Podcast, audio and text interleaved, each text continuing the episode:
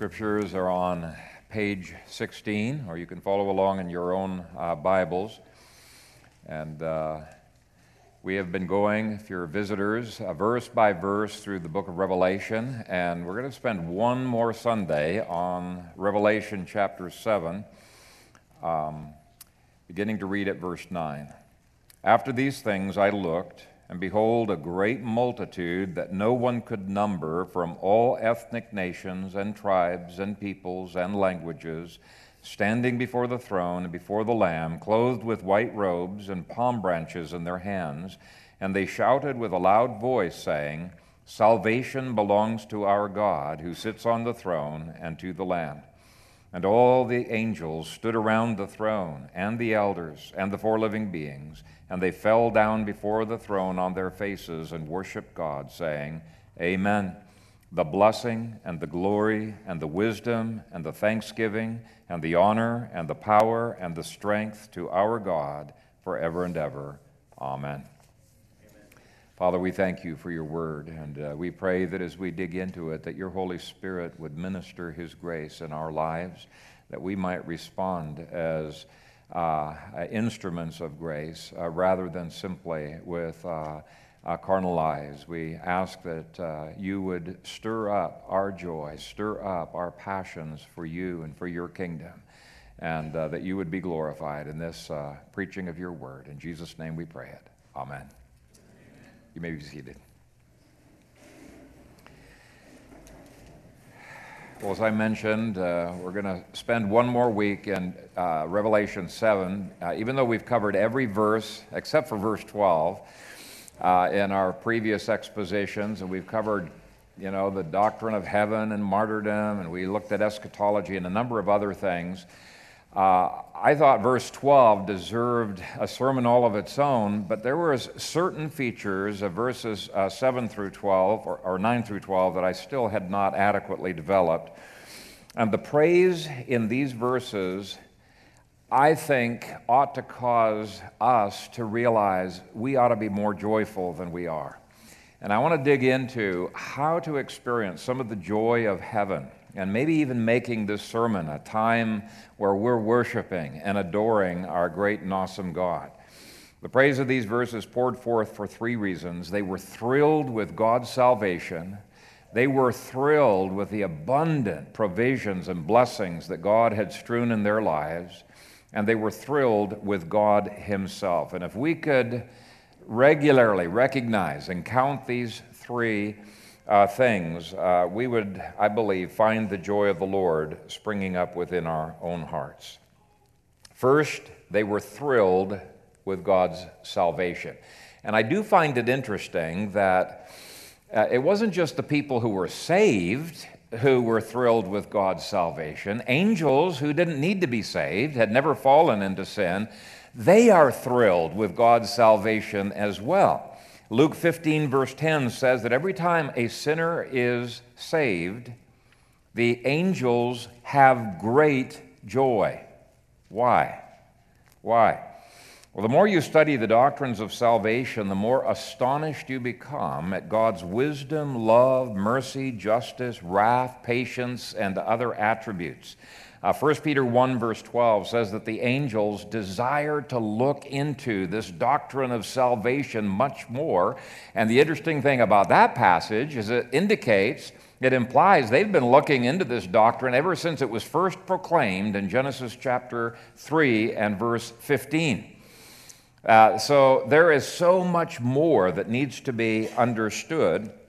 And that it is a doctrine, as long as they have studied it, that still brings them joy and admiration for what God has done. So, in the first point, I want to give you a little one ounce drink. It's not going to be much. We're going to just dip into the ocean that constitutes the doctrine of salvation and uh, give you an exercise of meditating on what makes the angels so, uh, uh, so joyful. Last Sunday afternoon, I was reading a chapter out of the book, A Puritan Theology uh, by Beeke.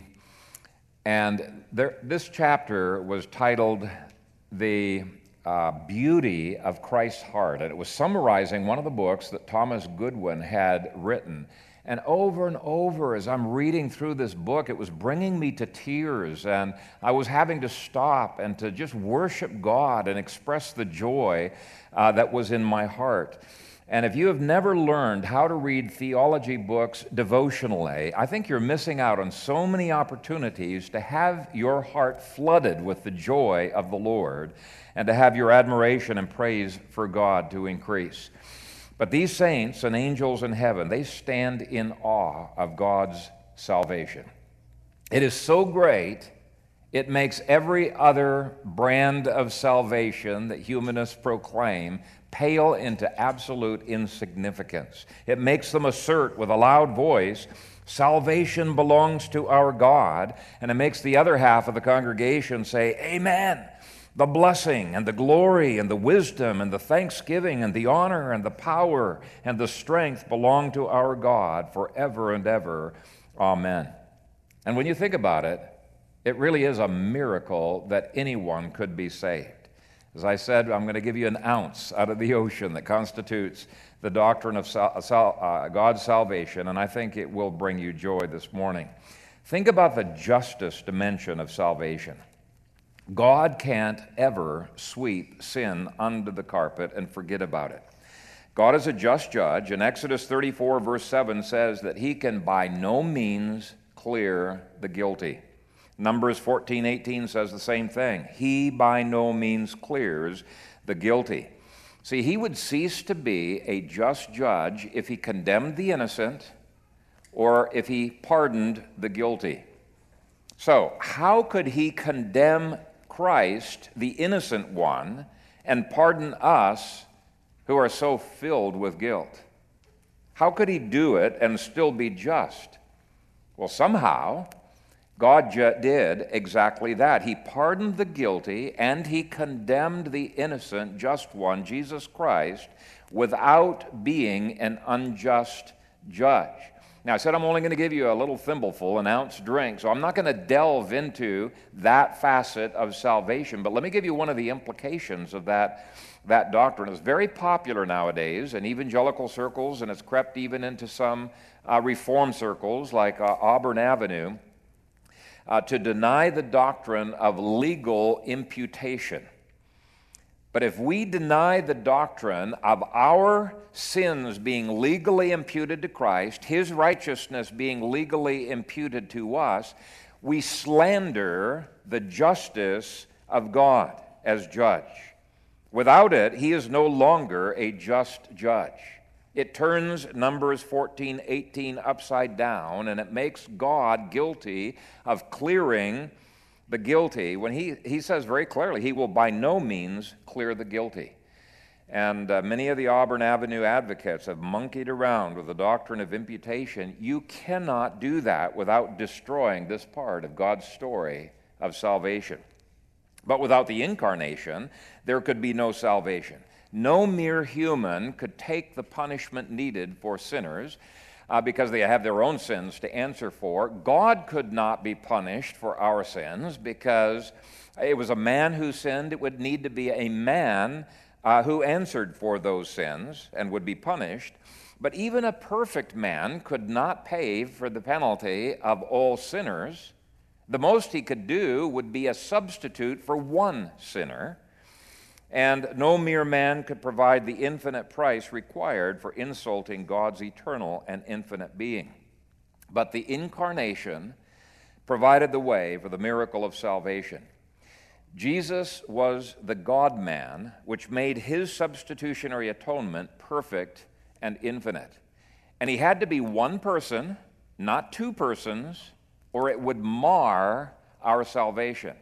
He had to have two natures, divine and human, perfectly united, yet not confused, or it would mar our salvation. And as you study the doctrines articulated at the Council of Nicaea and Constantinople and Ephesus and Chalcedon, you begin to realize that the simple gospel was not simple at all for God. Not at all. It took astonishing wisdom, providence, grace, and character for the triune God to pull off our quote unquote simple salvation. And as I read creeds like the Athanasian creeds, I just shake my head in admiration and worship for the great God that we have. It is astounding to read those doctrinal creeds.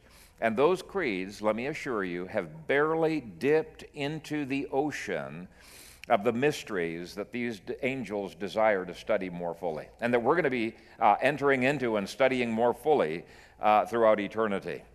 The more you study the incarnation, the active obedience of Christ, the passive obedience of Christ, and other aspects of salvation, the more you realize what an incredibly amazing plan this really was.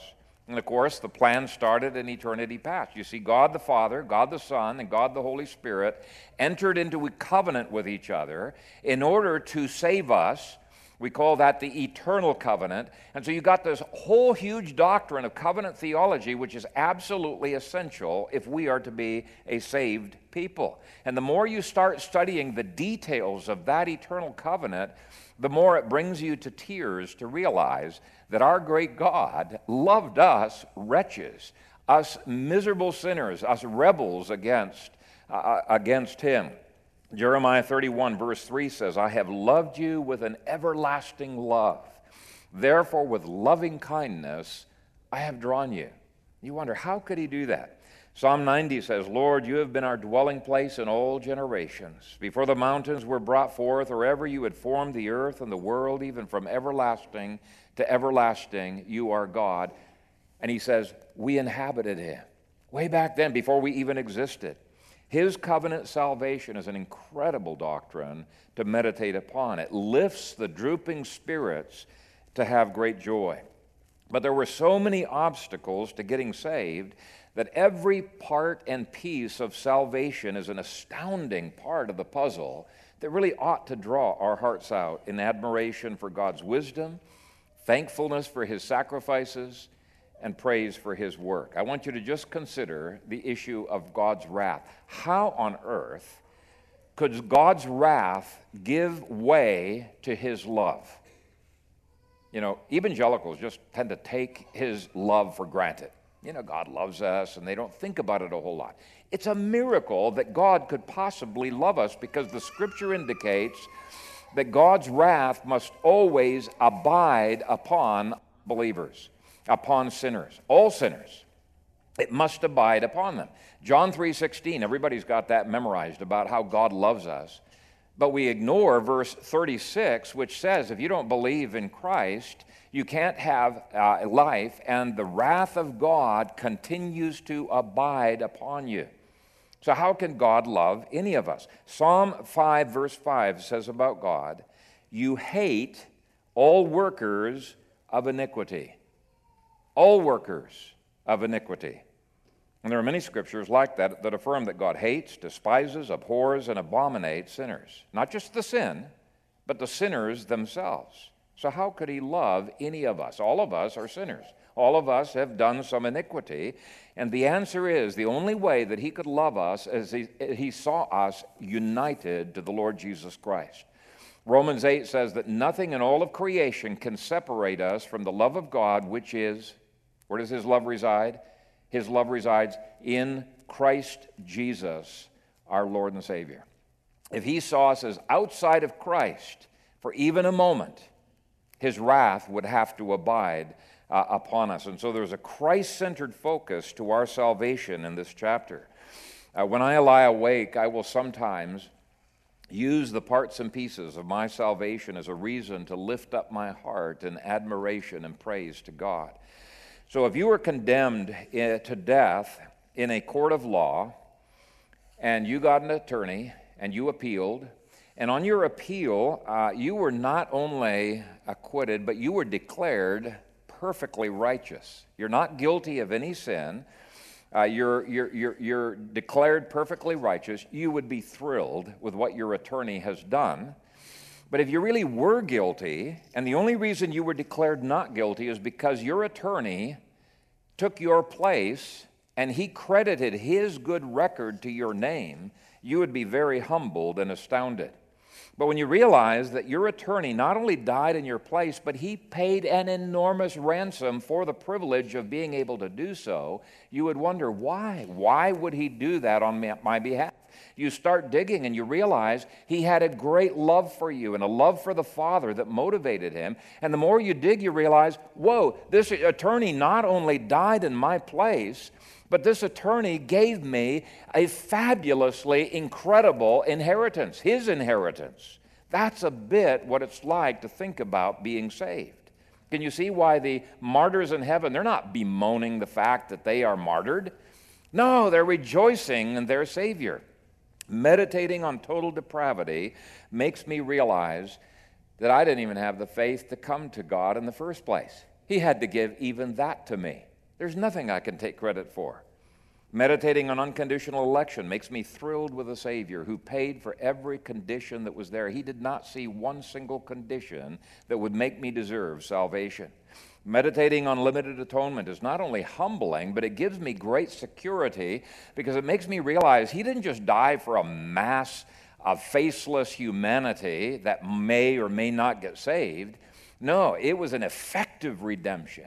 And it was a particular redemption that had every one of you specifically in mind when he climbed that cross and he died with you in mind. it's just incredible when you think about it. Marvelous grace of our loving Lord, grace that exceeds our sin and our guilt. Meditating upon irresistible grace just makes me so thankful for what he has put up with in my life. You know, perseverance of the saints. I mean, what can I say? You know, it's just mind boggling that God would pres- preserve us through all the ups and downs of our sinful life. Just incredible. And the only way we could persevere is as He preserved us. Anyway, it's grace, it's sheer grace. And so Isaiah says, I will greatly rejoice in the Lord. My soul shall be joyful in my God, for he has clothed me with the garments of salvation. He has covered me with the robe of righteousness. Can you say with me, I was condemned, but now I am justified? Man, that's great reason to be joyful. Can you say with me, I was enslaved, but now I am redeemed. To be redeemed means that somebody paid a, a purchase price to take you out of the slave market, or maybe you were captive and he paid a ransom for you. We're free. Can you say with me, I was under God's wrath, but now I'm at peace with God? Can you say, My righteous deeds used to be as filthy rags, but now my righteous deeds are acceptable before the Father because of what Christ has done? When you see all around you people predestined to hell, and God, out of sheer mercy and love, chose some out to be his people, it is something that is thrilling, absolutely thrilling. No wonder these martyrs are thrilled with God's salvation. Now, some Christians might have been tempted to envy the power and the wealth and the position of these persecutors, but those persecutors were headed toward an earthly judgment that we looked at in previous sermons, and they were headed toward an eternal hell. There was nothing in those persecutors to be envied. These martyrs are the ones that should be envied. They were accepted by God, which is symbolized, by the way, by the fact they're standing before the throne. You don't stand before the throne unless you are absolutely secure. Now, it's true. In verse 11, they fall on their faces before the throne, but not because they are terrorized by that throne, but because they are so overwhelmed with God's kindness and His love on their behalf that their hearts are gushing with love and adoration. They are humbled before the Lord. Their white robes come from Christ. Their victory branches come from Christ. And so they instinctively ascribe all salvation to God and to the Lamb. And men, angels, and all of the creatures respond with a hearty amen. Now, the second reason for their doxology is that they are thrilled with God's abundant provision of blessings. Now, we saw that God had provided fellowship where only alienation existed before. God provided joy and peace and love and all of the fruit of the Spirit. He provided holiness. He provided a kingdom. He provided heaven. I mean, you could say with Paul that having given us the Son, God has with the Son also freely given us all things. So if you lack joy of the Lord, you might consider making a long list of blessings that God has strewn into your life. At our session meeting on Tuesday, Rodney quoted somebody as saying, Was it a bad day, or was it a bad five minutes that you milked all day? Isn't it amazing how we can have so many blessings in a day, and all it takes is five minutes of something bad happening to us, and we think the whole day was terrible? It makes us nurse on that, that bad thing that has happened, and we just can't let it go. That's a terrible way to live. Now, I didn't ask Rodney where he got the quote from. I did a search on the internet, and it kept saying unknown source. So I'm going to start attributing this uh, quote to, to Rodney. But it says, Was it a bad day or was it a bad five minutes that you milked all day? Now think about those martyrs. They'd had a bad hair day, hadn't they? it was a really bad day. And yet they rejoice in all of the good things that God has given to them. We too easily allow small things to suck all of the joy out of our lives. We too easily allow one person to suck joy out of our lives that maybe five other people have given to us given us incredible joy. But focusing upon the hundreds and hundreds of blessings that God has given to us can cure us of joylessness and make us realize, wow, we are incredibly blessed. You know, sometimes when I'm counseling people, I will give them this homework assignment, especially when a person thinks that uh, the worst thing that they'd ever done in their lives was to marry this person. There's nothing good in them. I give them assignment uh, when you come back next week, and don't come back if you've not done your homework, uh, always that's my assignment. If you don't do your homework, don't even bother making a, an appointment with me the next week. But here's your, your assignment I want you to write down 100 things that you can thank God for about your spouse. And they blink at me, and they, I can't think of one thing. Not one thing I can thank you, the Lord, for about them. So I will give them some hints. You could thank the Lord for this. You could thank the Lord for that. And they reluctantly think, yeah, I guess I could thank the Lord for that. And I'll give them a few more hints, and they get the point. And if they've really tried, I have yet to find any person that could not come up with 100 things that they are thankful for about their spouse.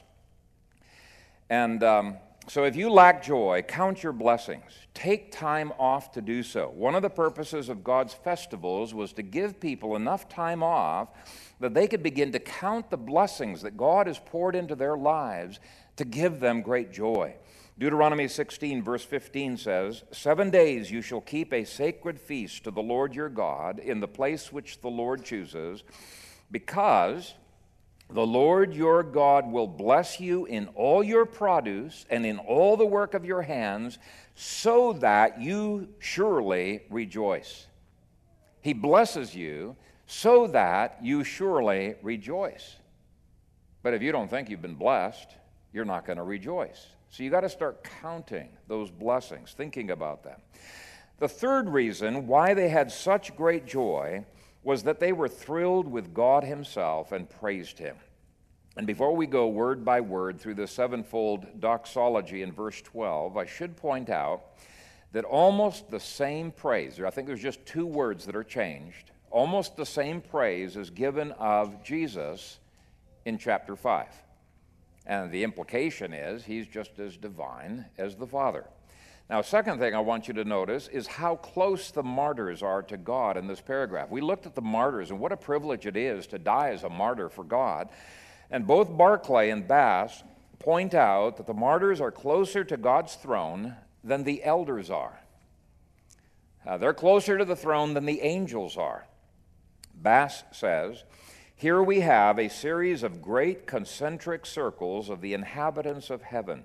On the outer ring stand all the angels.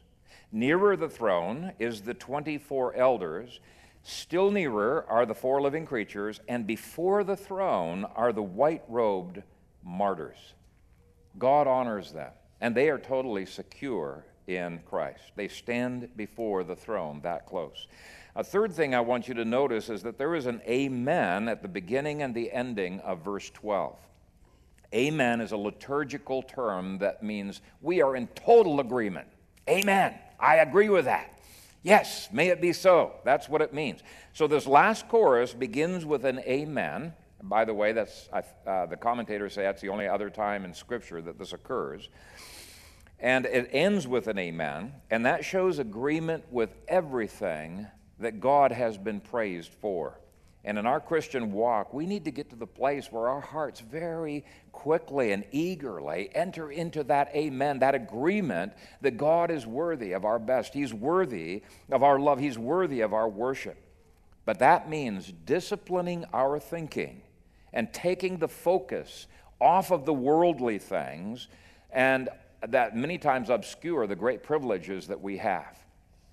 Let, us go through these seven attributes of God. Now, if you run out of things to, to praise God for, I would encourage you to just go through his attributes and start spending some time on each attribute. Lord, I thank you that you're holy. And start thinking about various facets of what holiness means and what a kind of a world this would be if God was not a holy God.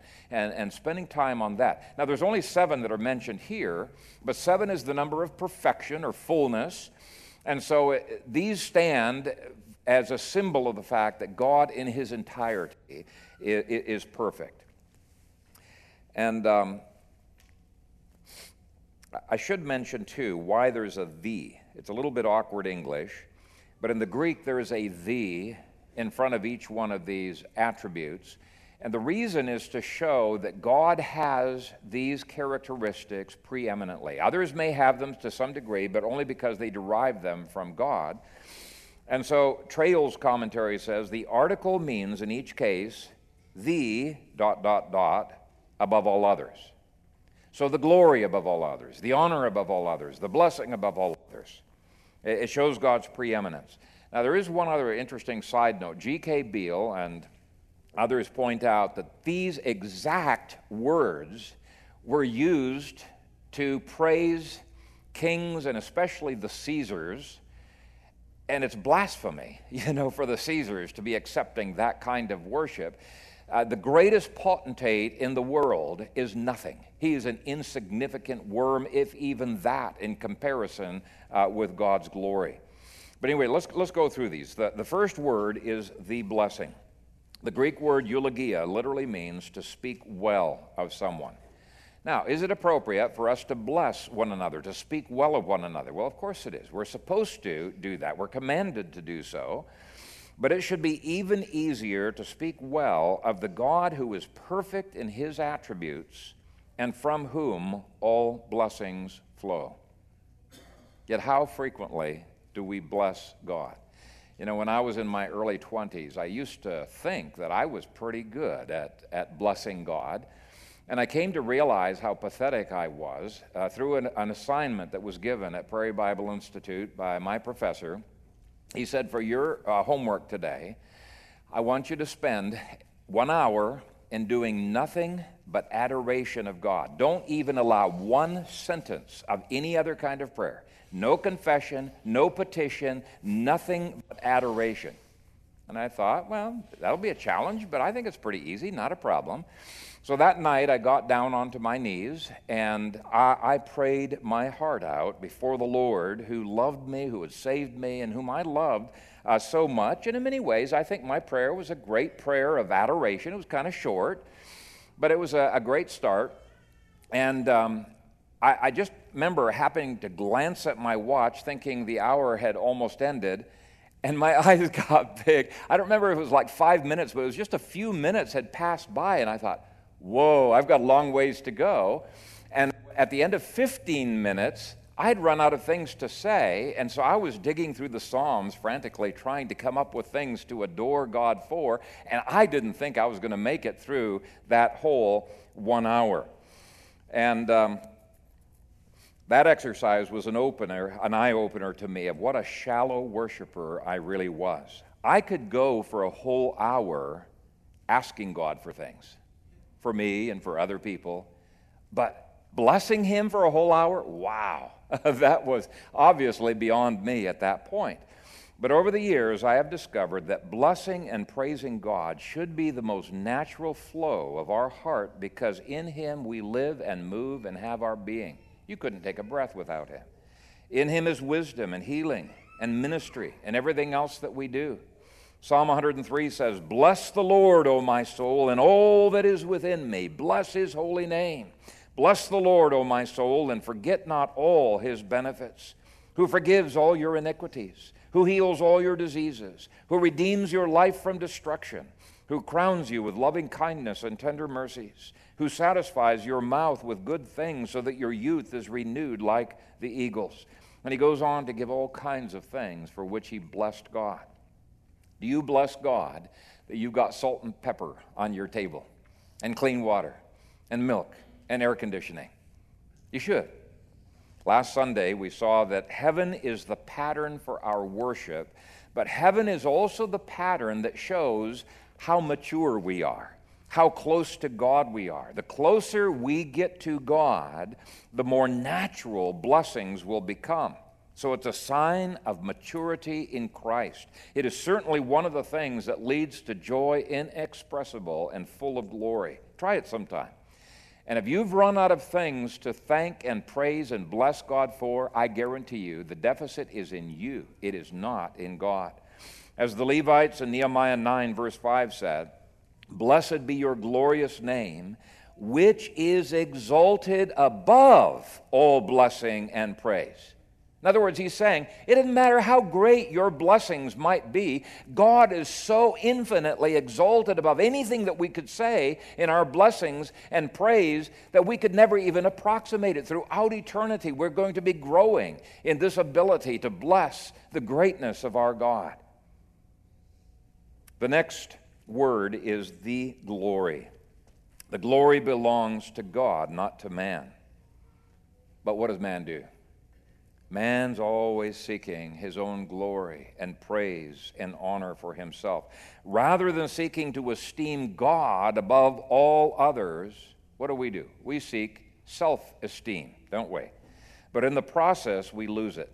Ironically, it is as we seek God's glory that God's light shines more and more into our lives and transforms us from glory to glory. So, how do we get glory? How do we get esteem? It's not by seeking it, it, is by glorifying God and esteeming God above all others.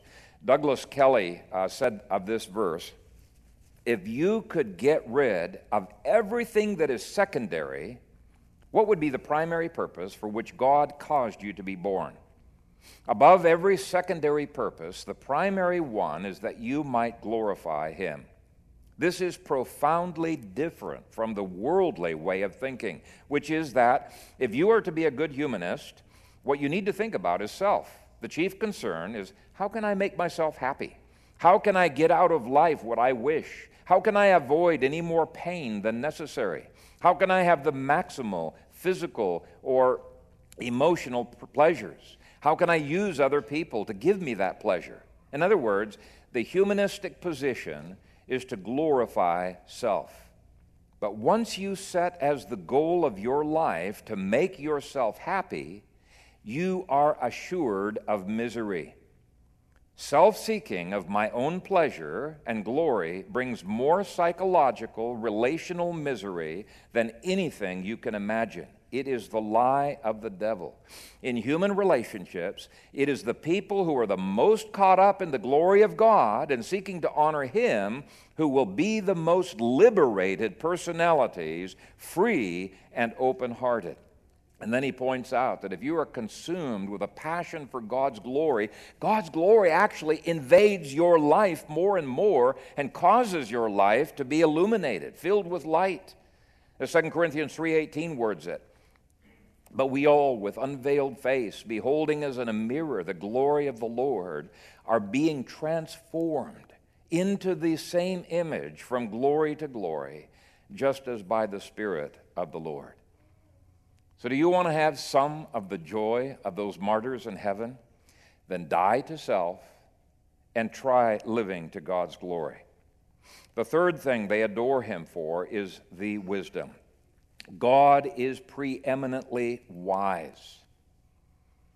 You know, the more you study the incredible complexities of God's predestinating of everything that happens in history, every molecule, every dust molecule you breathe into your nose, God has ordained all of that. And then His superintending providence, it is mind blowing the kind of wisdom that would be required for that to be achieved. When you start studying botany and biology and astrology, it blows your mind to realize the incredible wisdom of God who planned all of that who makes all of that, who preserves all of that. In fact, that was one of the things that humbled Job into the dust in the last chapters. God is articulating all of these scientific facts. You think you know something? Well, do you know about this? Do you know about this? And Job says, No, Lord, I know nothing he all of a sudden realized that the wisdom belongs to God. And you take discipline after discipline in the university, and it takes your breath away at the incredible wisdom of God and what men don't know. The more we study, the more we realize the horizon of studies keeps increasing. The more I have grown in my knowledge, the more I realize I don't know. I'm such an ignoramus in terms of the whole scope of things. It's just a, an amazing thing. So, when you're studying economics, please don't speak of the invisible hand that controls and makes these laws of economics. Speak of the wisdom of God and His power. When you're studying physics, don't speak of the wisdom of nature. No, give glory to God. It's the wisdom and the power of God.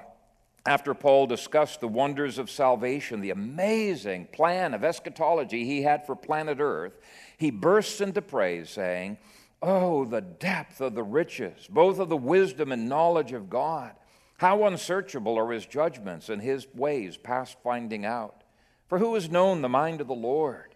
Or who has become his counselor? Or who has first given to him, and it shall be repaid to him?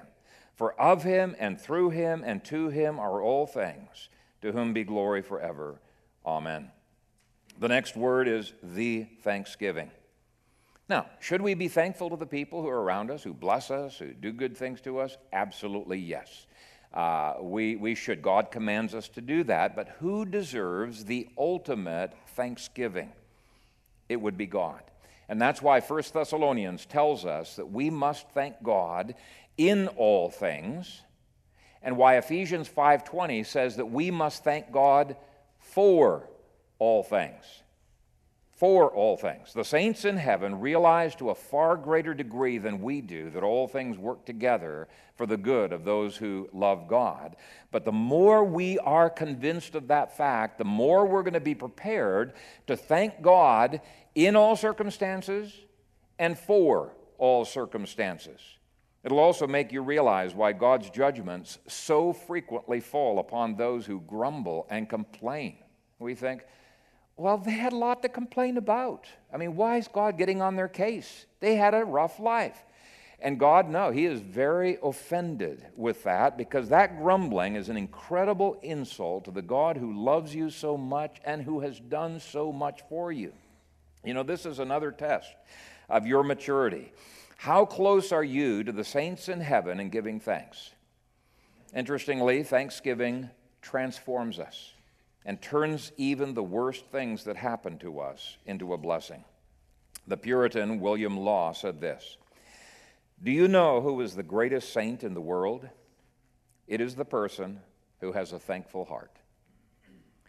If any would tell you the shortest, surest way to all happiness and perfection, he must tell you to make a rule to yourself to thank and praise God for everything that happens to you. For it is certain that, whatever seeming calamity happens to you, if you thank and praise God for it, you turn it into a blessing. Could you therefore work miracles? You could do more, you could not do more for yourself than by this thankful spirit. For it heals with a word of speaking and turns all it touches into happiness. And I can tell you from my own personal experience that this is absolutely true. See God as worthy of all thanksgiving in all things and for all things, and you will start to have the character and the joy of these saints in heaven. You will. Yet another aspect that can judge the maturity of our worship is the praise that they ascribe to God above all others, the honor. Now, natural man wants to honor himself. Perfected man in heaven ascribes all honor to God. So, where are you on that continuum between what natural man on earth does and what the saints in heaven does? See, who we bestow the most honor upon shows the relative importance of that person in comparison to us. Now, by that standard, I would say that most evangelicals, based on the kinds of things that they do, must think that they are much more important than God and much more important than others. Why? Because they honor themselves so much more than they honor others or than they honor God. But the most holy and most joyful beings in the whole universe are these saints who speak of the preeminent honor going to God. The next two characteristics are the power and the strength. I'll take those two together. Both have the idea of power and might inherent in the words, but the first word, dunamis, focuses on God's omnipotence already displayed, and the second word focuses on God's omnipotence giving him the ability or the capacity to accomplish something in the future. Now, the word power or dunamis is used uh, many times of Christ's miracles. In fact, sometimes it's even translated in the New King James as miracles. Um, sometimes it's just the power that produces miracles, like in uh, Luke 16 19, that power went out from Jesus and healed all. But it's also used of creative activity. In uh, Romans 1, verse 20, it says that creation shows forth God's great power. It shows forth his victory over the, uh, the demonic forces. The strength, however, the, the second of those two words, focuses on what God's power has the capacity of doing in the future. So, where power showcases what God's already done, strength showcases what God's power will achieve in the future. And both subjects are incredible subjects for joy.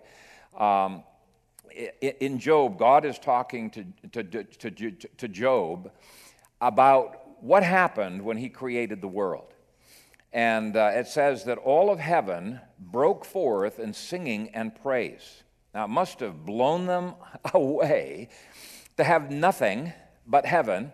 And boom, all of a sudden there's this ginormous planet that appears. Maybe it even startled those angels. But as they considered what God had done, it says that all the sons of God shouted for joy. Job 38, verse 7. Okay? When God's power parted the Red Sea, destroyed the Egyptians, what did that elicit? It elicited this incredible, joyful singing on the part of God's people. When the power of God produced the incarnation, the angels of heaven sing for joy. So God's power has accomplished great and mighty things, but God's ischus, that's the second word, which the dictionary defines this way exceptional capability with the probable implication of personal potential, unquote, is celebrating the incredible plan that he has way off into the thousands of years in the future. God's power is committed, it's fully capable of carrying out his plans. Kelly comments on this last word. We often enough fail to carry out our resolves to do good. We lack either the strength or the resolve. God is different. He is able to carry through every aspect of every gracious promise He has made to His children. In due time, He will carry through everything He ever said He would do for us. Now, speaking about this word, uh, Henry Roscup said, Heavenly worshippers in the Revelation passages are completely convinced of His capacity to work. That, that was from their book on prayer. What does the Bible teach us about prayer? Uh, said, this, this passage says, be absolutely convinced if God's promised something, you can have faith that God is able to carry it through. Now, when everything appeared to be falling apart on earth, remember this was the Great Tribulation they'd just gone through, it would have taken faith to, for them to do that. But all it took is a glimpse of God's throne, and all doubt was removed. And so in this passage, we can praise God for what He has done, what He is doing, what He will do in the future. Past testifies to his omnipotence. In the present, we experience his omnipotence. And in the future, we can trust his omnipotence to transform the world just as he said he would. And the double amen shows that they are doubly convinced of these praiseworthy features in this amazing doxology. So here is a crowd that was not discouraged by the Great Tribulation. On the contrary, they see the power of Satan and the beast and the beast's prophet as of no comparison to the greatness of our God. And if God is for us, who can be against us? Amen? Amen. Let's be a people committed to rejoicing in all circumstances and for all circumstances. Amen. Father, we thank you for your word. We thank you for the examples that it gives that we can look at. And Father, we long to be a joyful people like the saints in heaven. And I have seen people, Father, who approximate that to a great degree, that nothing seems to be able to rob them of your joy. Not affliction, not financial loss, not the sins of other people. Father, help us to not be robbed of the joy of the Lord because we know that joy is our strength. And so I pray for this, your people, that you would make them to be a people filled with joy because of their focus upon you, their devotion to you, their worship and adoration of you. Help us, Father, to be transformed by this, your scripture. In Jesus' name we pray. Amen.